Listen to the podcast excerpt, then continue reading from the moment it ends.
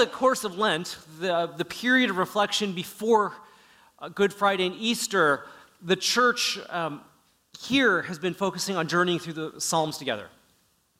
And we very intentionally have said if part of our goal is to prepare our hearts and to prepare ourselves for Good Friday, then what we need to do is figure out how to get ourselves into God's presence, how to listen to Him well, how to prepare our souls to be engaged by Him um, from our highest highs to our deepest lows. And the Psalms open up the world to us because they reflect um, the reality of the world to us.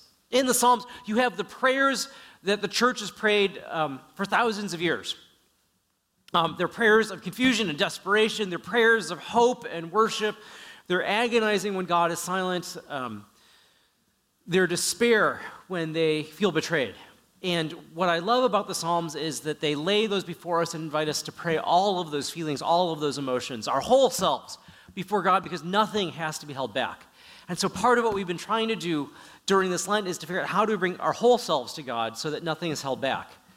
Um, and so the, the Psalms are tremendous that way because every part of our life um, is exposed, is validated, and then is spoken before God. One of the other reasons we pray the Psalms, though, is because the Psalms were actually the prayers that Jesus himself prayed. Um, as a good Jewish man of the time, um, he would have prayed the Psalms frequently, multiple times a day, they would have come to his lips. At every major religious festival, um, their acts of worship were to gather together as uh, clans and as people and as a nation before God at the temple, and they would pray the Psalms back to Him. And so, one of the reasons we pray the Psalms is we want to pray the prayers that Jesus prayed. Um, we want to pray the Psalms because they clearly influenced how Jesus understood who he was and what he was about, because Jesus quoted from the Psalms more than any other book in Scripture.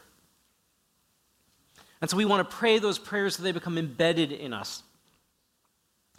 Um, and we want to pray those prayers of the Psalms because they so defined who Jesus is that they actually shape the narrative of his life so that the things that he does and the people that, the person that he becomes is shaped by the Psalms as well because we want to be like Jesus. So we pray the Psalms together. So, um, I'd like us to pray Psalm 118 together because Psalm 118 is the text that influenced all of the Palm Sunday narratives that we normally read about in the Gospels. And Psalm 118 is an interesting psalm. It's a, um, it's a little incoherent if you're trying to figure out how is it organized until you realize this was a psalm that was prayed in public worship. And so um, the king or the anointed one would gather the people outside of Jerusalem and they would begin the march toward Jerusalem before Passover and before the Feast of Tabernacles and other things. So as they're praying, Jerusalem is becoming bigger and bigger and they're moving toward it. And then they get to the gates of the temple itself and they ask for entry and then they march up to the altar and offer their, themselves in worship to the Lord. So there'd be a leader kind of singing or chanting part of it, and then he'd invite the congregation that's walking with him to participate as well. So that's what we're going to do this morning. I'm going to put the words of the psalm up on the screen, and wherever you see yellow text, I'd like you to speak the words of the congregation, and we'll journey together toward Jerusalem, uh, to the temple, then to the altar. Give thanks to the Lord, for he is good, for his love endures forever. Let Israel say. Let the house of Aaron say. Let those who fear the Lord say. when hard pressed, I cried to the Lord. He brought me into a spacious place. The Lord is with me. I will not be afraid. What can mere mortals do to me? The Lord is with me. He is my helper. I look in triumph on my enemies.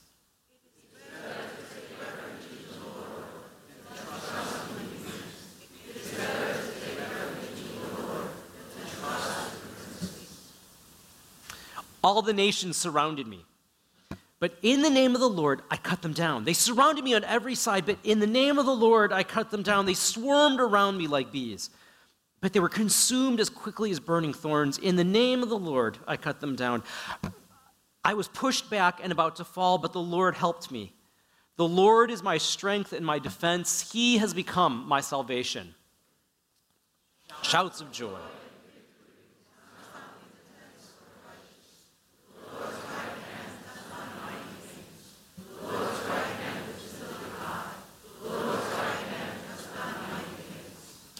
I will not die, but live, and will proclaim what the Lord has done. The Lord has chastened me severely, but he has not given me over to death. Open for me the gates of the righteous. I will enter and give thanks to the Lord. Oops, sorry.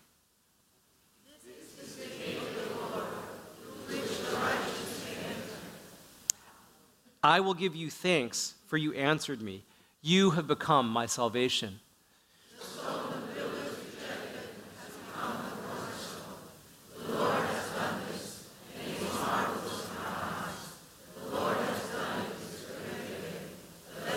Rejoice and be glad.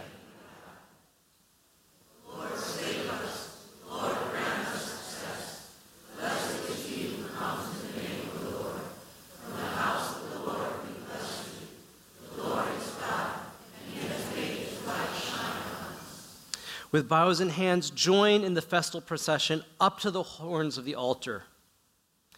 You are my God, and I will praise you. You are my God, and I will exalt you.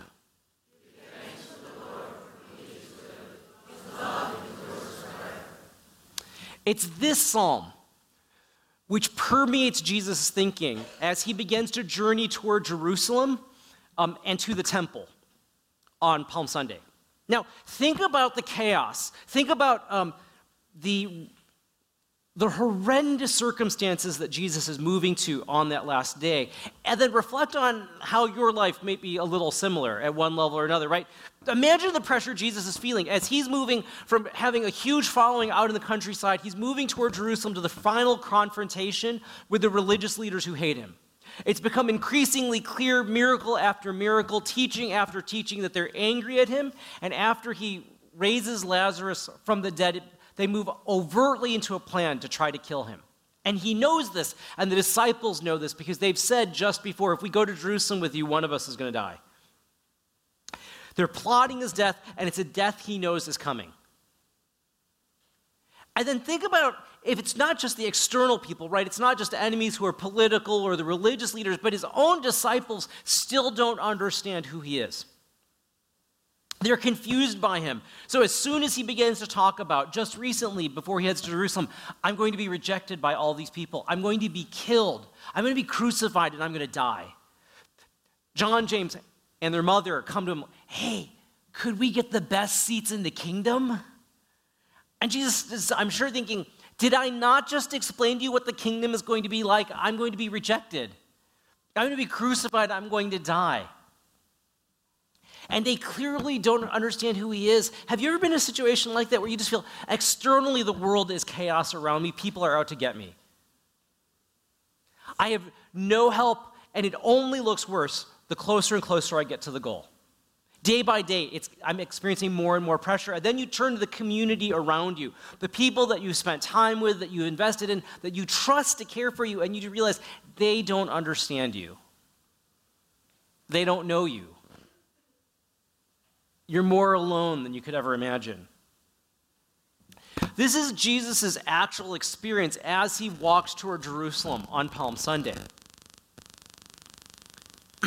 Threatened by people outside and preemptively abandoned almost by those who are closest to him. And if you've ever felt like you've been in that kind of a place or you're feeling that now, then the invitation today is walk into the psalm with Jesus because Psalm 118 saturates Jesus' under self, self-understanding and identity um, at this point on Palm Sunday. He's been praying this psalm, Psalm 118, multiple times over the past 33 years. Like any good Jew. On Passover, in particular, you would pray it as you and millions of your friends and family began the journey toward Jerusalem to participate in the Passover festival. Um, you'd pray it as the lamb was being sacrificed at the temple in preparation for you to take it for your uh, Passover meal. You'd pray it again after you'd finished your Passover dinner as part of the songs that you and your family would sing as you'd finish the dinner together. So Psalm 118 was in the air, and more importantly, it was in Jesus' heart and mind. How does Jesus enter Jerusalem so courageously? Because if it had been me, I would have thought, they want to kill me. I'm surrounded by ignorant people who I thought were my friends. I'm going in the opposite direction. Right? I'm going to go hide. I'm going to go find someplace else. What drives Jesus gives him the courage and the capacity to actually walk to Jerusalem, not only without fear, but with a decisive command that he knows he's going to do this and he knows he has to do it. I want to suggest he's totally internalized the psalm, that it's so deeply embedded into his heart that it sustains him as he faces rejection by Israel's leaders and preemptive abandonment by his friends. Right? He's already then prayed that God has saved him from personal attack. When hard pressed, I cried out to the Lord, and He brought me to a spacious place. The crowds might be um, surrounding him, the noose might be tightening around him as they come in for the kill. And what Jesus says is, Because I'm with the Lord, I'm not trapped. I'm in a broad and beautiful land where there's space and freedom. Nobody's driving to Jerusalem. I'm going there of my own free will. You may think I'm trapped, but I'm free because the Lord is with me. He's been praying through Psalm 118 that even though the world rejects him, he knows he has everything from the Father, right? All the nations surrounded me, but um, in the name of the Lord, I cut them down. You all, they rejected me, but I am secure. They buzzed around me like a swarm of bees, where they're all around, flying around. The, the temptation is to run screaming, and he says, In the end, their threats disappeared, burned away as fast um, as thorns um, when you set them aflame. They were nothing. And then he prays through Psalm 118 I may be crushed, but I will not be killed. I will not die, but I will live. And I think what's happening for Jesus is the language and the poetry of Psalm 118 is so deeply set into his heart that even though all he can see ahead of him is doom, discouragement, right, and alienation, he walks in and says, I have nothing to be afraid of. The Lord's actually leading me to a spacious place. The people who would attack me will come to nothing and though I may die, I will live. Because that's what happens, I think, when you are immersed in the Psalms, when you allow them to shape your mind and your heart, they actually equip you for the words that you need. Because, in part, um, the Psalms were the prayer book of the people of God for centuries, and the reason is they define all of our existence in ways which give us life. For me, um, 10 years ago, when I was planning to move here to New York City, I was facing um, both uh, my first kind of cross country move. Um, I was facing the loss of my friendship networks, my family. I'd never lived more than 30 miles from my family, and I was going to move here to New York City. I was moving to um, lead a ministry that was um, in significant financial hardship and had been pretty discouraged for four or five years. It was in a crisis. And I remember being overwhelmed. And if you're like me, um, I uh, respond to stress by planning and by action. So I don't, um, the, the, the worse it gets, the more I want to plan. And my mind goes into overdrive and I start to get busier and busier because if just I work hard enough, I've taught myself, I can probably fix it, which is the pathway right to an early heart attack and despair. And um, I took a very short sabbatical before I came to New York, and the psalm that God led me to multiple times in multiple ways was Psalm 131. My heart is not proud, Lord. My eyes are not haughty. I do not concern myself with great matters or things too wonderful for me. But I've calmed and quieted myself, and I'm like a weaned child with his mother. Like a weaned child, I am content. Israel, put your hope in the Lord both now and forevermore. And I sat with that psalm every day for three months, and I continue 10 years later. This is the psalm I go back and reflect on on a regular basis what I love about it, it's so short, I can't even work on it, right? Because my temptation with a psalm is to go, I'm going to study it. So a long psalm, I just want to kind of exegete it and think about it. And this psalm is, you know, barely five verses long, half of it's repetition. And so there's nothing even mentally to work on. I just have to sit with it. And that's exactly what the psalm says, right? Hey, Greg, don't be concerned with things that are beyond your control. You aren't in control. You're like an infant facing this problem. But you're like a weaned infant resting at the breast of its mother, right? And a weaned infant is a, infant is no longer breastfeeding, so the infant needs nothing from the mother other than to enjoy the mother's presence. Because the infant knows, I will be fed. I have been fed before. I know I'm secure here. I don't need anything because this is um, the source of comfort for me. And the, ba- the, the toddler just snuggles there. And it seemed to me what the Lord was saying to me then and continues to say to me now is Greg, stop frantically trying to control things. Let go of your need to fix everything and just rest with me. Not in a desperate, needy way like you're incredibly hungry, but as a child that has already received everything that it needs. Just enjoy my presence. Don't lift your eyes up to things that are too big for you. Just rest and trust in the Lord. And for over a decade, this has been the psalm that I've come back to month after month, year after year, because evidently I don't know how to learn the lessons that God has for me. Um, but part of what happens when you saturate yourself in a psalm, and for some of us it won't be a new psalm every day, it'll just be the same psalm over and over and over, is that it becomes the words of our prayer. It begins to shape the attitudes of our heart. Um, it gives us a way to voice what we need some of you know, um, my primary job is actually I work with InterVarsity Christian Fellowship, a ministry on college and university campuses. And um, the Psalms became particularly important to us this past fall and winter um, during the great movements around Black Lives Matter, um, the Eric Ferguson uh, verdict here in New York City, and what was happening in Ferguson in Missouri. Um, the black students that we were serving were in um, deep pain and agony as they kept watching people their own age dying um, unnecessarily. People who worked in law enforcement were struggling with how is it that the communities we most want to serve and protect are now angry at us? What are we doing? And all of our students, right, were feeling this pain and trying to figure out what, as Christians, should we do and how do we respond? And our first response, as we prayed and thought about it as a movement nationally, was let's bring them into the Psalms. Because in the Psalms, you find the songs of lament that we have to pray. It's not enough just to be angry, because a lot of people can be angry, but lament allows you to look at a world that's really broken and acknowledge it's broken and it's killing us inside that it's like this.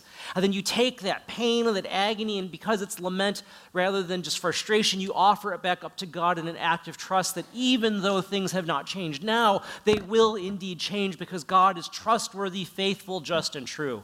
And we thought the best thing that we could do immediately for our students is not encourage them just to march, though it was important to do something public to demonstrate their anger and frustration at what was going on. And it wasn't just that they be angry and vocal because a lot of people could speak, but to take actually their pain pain and their agony and their longing for justice and wholeness and to channel it through the words of the Psalms and offer them up to God because two thirds of the Psalms are actually not psalms of praise, they're actually songs of lament as the psalmist rages and cries and weeps over the brokenness of his own world and his own experience.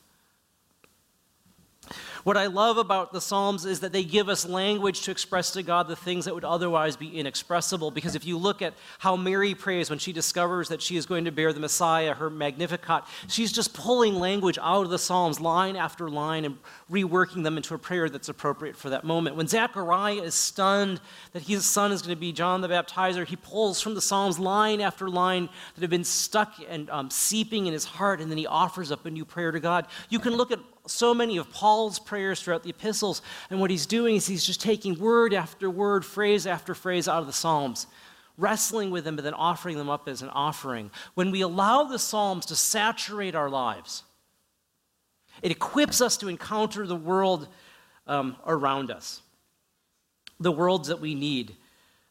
so, if you're a person whose prayers seem to go unanswered all the time and you wonder, why is God so silent? Pray the Psalms because the psalmists have experienced that too.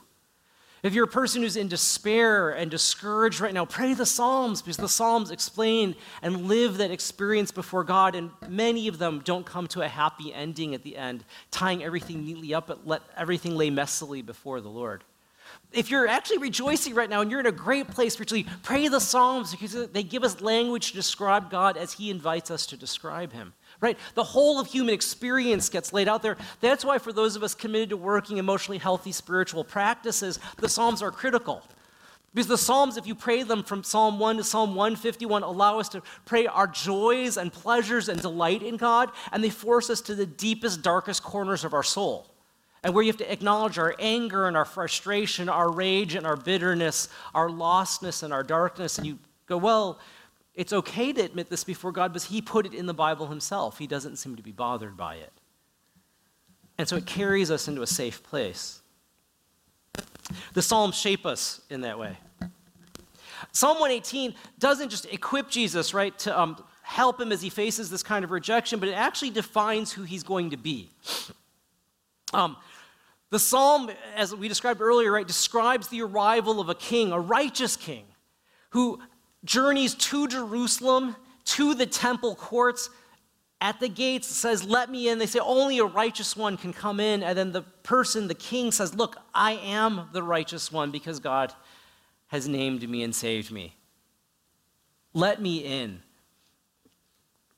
And that's exactly what Jesus does. Um, Jesus arrives to Jerusalem as if he were a king, right? He ex- accepts the acclamations of the people. They're so excited that he's here. They're taking off their coats and their cloaks and throwing it on the ground. It's like a giant red carpet from the Mount of Olives all the way to Jerusalem just for Jesus, right? Rather than um, a large uh, gate or anything, they're throwing palm branches into the air, creating kind of um, almost a, a, tunnel for him to walk down, right? They, they focused all of the attention on him. And when they see him, they cry out in a loud voice, um, Hosanna, save us. Blessed is he who comes in the name of the Lord. And Jesus receives it like, Yes, I'm going to be the one who saves you. And yes, I am blessed because I am coming in the name of the Lord to redeem you. And he walks into Jerusalem. Well, actually, he's carried to Jerusalem on the back of a donkey, which is a little surprising. Because if you're coming as a king to Jerusalem, right, you're going to free people from the oppression that they're experiencing from the Romans. If you're going to upend the religious traditions that are so burdensome, you'd think he'd come on something more majestic, like a giant warhorse, right?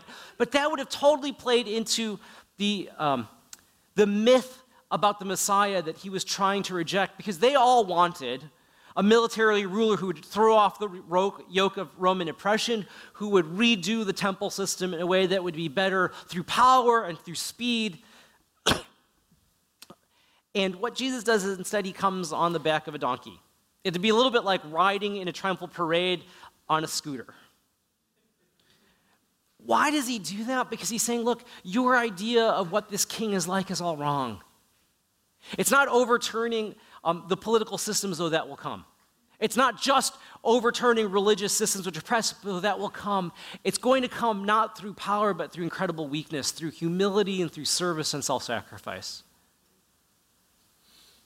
It's going to come as I lay everything down. And trust not in my own power, but in God's power, because I am righteous, because it is God who saves me. And I will be vindicated on that day. The psalm describes um,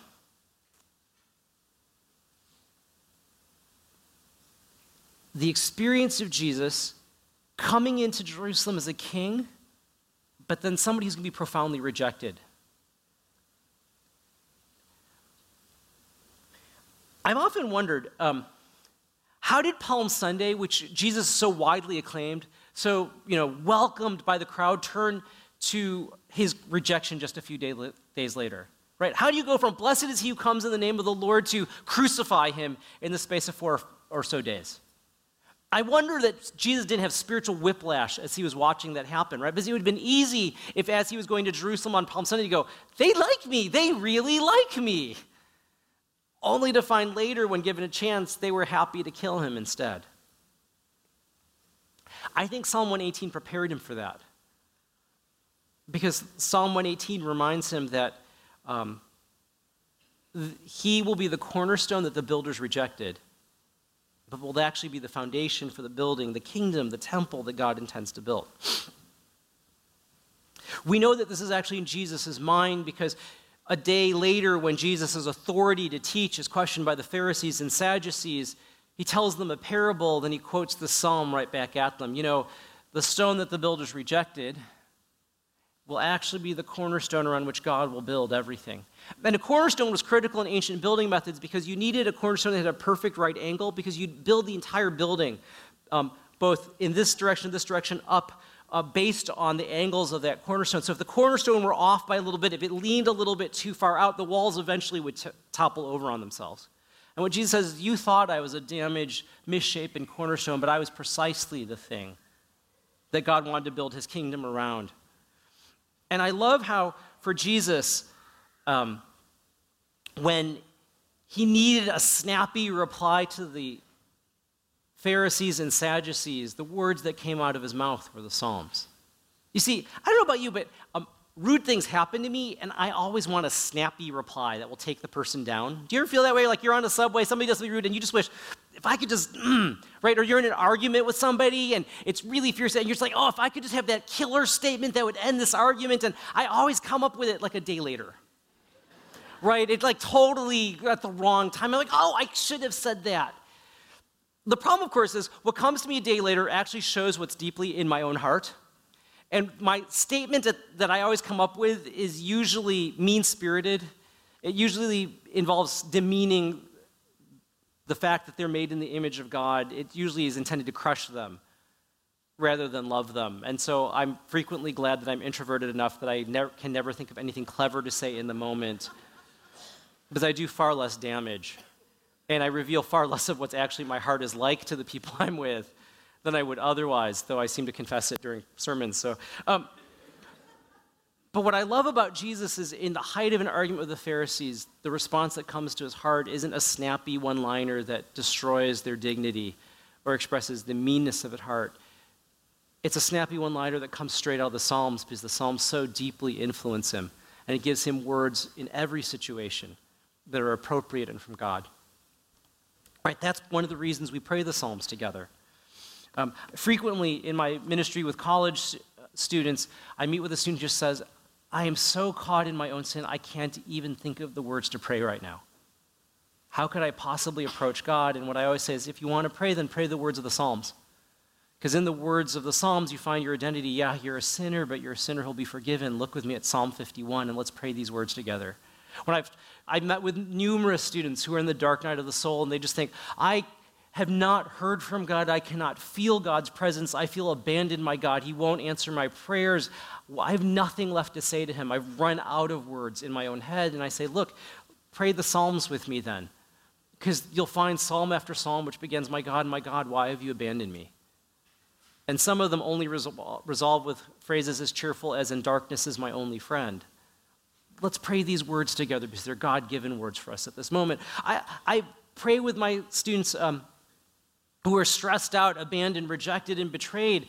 And psalm after psalm gives them words to pray when they go, How do I express my pain to God? When the people closest to me betrayed me so deeply, and for some of you, it may be a spouse, a friend, or a coworker who just stabbed you in the back at the worst possible way, and you find in the Psalms words that actually allow you to identify yourself as I've been wronged and wounded. So, God, with these words, I turn to you for healing. We sit in the Psalms so that we have the words to say and become the people who can say them before the Lord, right? The Psalms give us that opportunity. We pray the Psalms together so we become more like Jesus, who prayed these words himself, and we experience transformation. So, Jesus um, facing a lot of external opposition and the potential abandonment of his friends, walks to Jerusalem fearlessly and boldly because he has nothing to be afraid of. Because he has the words of the Psalms to sustain him. He knows who he, he knows who he is. He's the king who's coming to save these people, but he's going to be rejected by them and yet vindicated by God. And so he moves comfortably and courageously to his future without fear and without dread. And the words of the Psalms sustain him. The words of the Psalms give him language to use the words of the Psalms to define who he is. And so he comes to Jerusalem, encouraged by and defined by Psalm 118. And then, as he hears the crowd using Psalm 118 to worship, he appropriates this language And I suspect he smiles as he hears them pray, right? As he enters into Jerusalem, he encounters people who cry out, Hosanna, come save us. And I think what Jesus says is, I'm going to. And you have no way of imagining how I'm going to do it, but I will save you. And with every Hosanna, he thinks, that's why I'm here. I will save you. And as he enters Jerusalem, as he begins to move to the temple courts, and he hears people who cry out, Blessed is he who comes in the name of the Lord, and they're waving their palm branches in the air, he goes, Yes, that's exactly who I am, though you don't see it yet. I am the one who comes in the name of the Lord. And it's right that you bless me and worship me and praise me. All that you're expecting me to do, I'm going to do so much more than you could ever ask or imagine around this. You have no idea what you're saying. And yet you're saying everything that's right. And as he gets to the temple and he encounters people around the altar who essentially they offer their allegiance and want to say, Give thanks to the Lord, for he is good. His love endures forever. What he says is, In just a few days, you're going to see how enduring and powerful and unalterable is the love of God. Because I myself will take your sins upon me like that lamb that you just sacrificed, and I will bear it for you in your place and on your behalf so that you will never want, ever again have to question the love of God. Because God has done everything necessary for your salvation. God has borne your own sin on his own self so that you could be free. And nothing will be able to separate you from my love. It's going to be far more than you ever could ask or imagine. And he wraps up all that they said unintentionally and unknowingly and offers it up, I think, as a prayer to God and says, Lord, take these words that they barely can understand and don't even know how to use and answer their deepest longings. When they cry out, Save us, Lord, save them, and use me to do it. When they cry out, Blessed is he who comes in the name of the Lord, as I arrive, may they see your glory, your truth, your holiness, your love, and your mercy. And then may they know that they can give thanks to the Lord because his love indeed will endure forever. When we enter our own experience of chaos, destruction, betrayal, silence, agony, or joy, the Psalms give us language like they gave Jesus language. They actually define us as people who can find a place before God. Sinners who are broken, people who are betrayed, people lost in the darkness, people who are rejoicing as worshipers.